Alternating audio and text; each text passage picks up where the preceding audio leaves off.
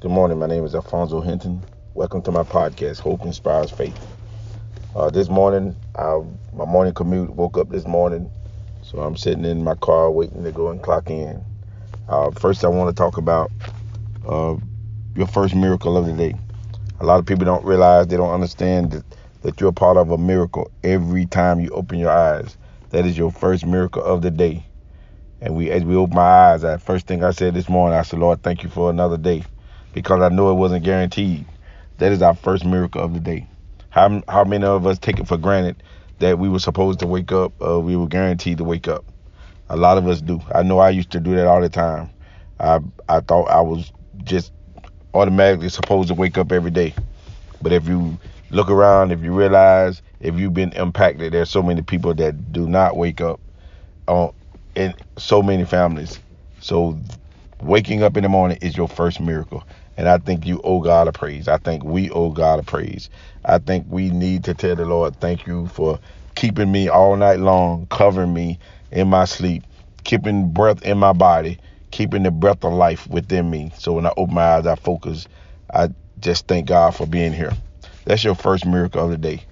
And then you should know if you woke up this morning, it doesn't matter what you go through during that day, the, the biggest battle of, of your day has already been won when God kept life into your body, when you woke up. Nothing else matters during that day.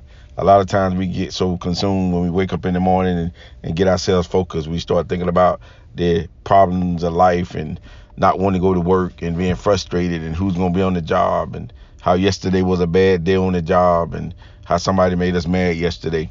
But that should be the last thing we're thinking about because if you woke up this morning there is no other thing that can go on that day that can compare to not waking up. To just think if you wouldn't have woke, if God wouldn't have woke you up this morning, then you wouldn't even be here to know that you're going through certain things within your day. So we should start being grateful that we're here. The way should we should refocus in that day. That should be a measuring stick to whatever we go through during the day. A measuring stick is okay. If God wouldn't have woke me up, I wouldn't even be here. So that means I've already won. What I have to do is stay focused and apply the word that I can do all things through Christ that strengthen me. And once I do that and focus on that word, speak that written word, then you can be victorious in every area of life. Sure, it's to be a lot of things during the day that's to test your faith, that's to test your mentality, to test your attitude, to push the wrong button. But then if you got the Holy Ghost within you, the Holy Ghost is a keeper and controller. And if the Holy Ghost is controlling your life, your mentality, your attitude, your spiritual life, then whatever comes up, He'll be able to help you sustain so you won't blow your top or so you won't lay your religion down for a little while to retaliate. I just want to just let you know that you are a miracle on this morning and everybody that you run into, you should tell them my my mentality is once I wake up and I get up and I go to work, if someone is discouraged during the day, that's the first thing I remind them of. If God wouldn't have woken you up this morning, you wouldn't even be here. So you should be thankful and be grateful that you're still here.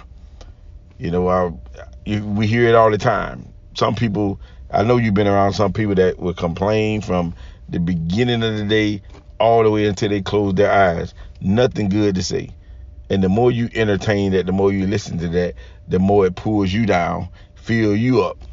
I heard a long time ago an old saying, don't be somebody else's garbage can.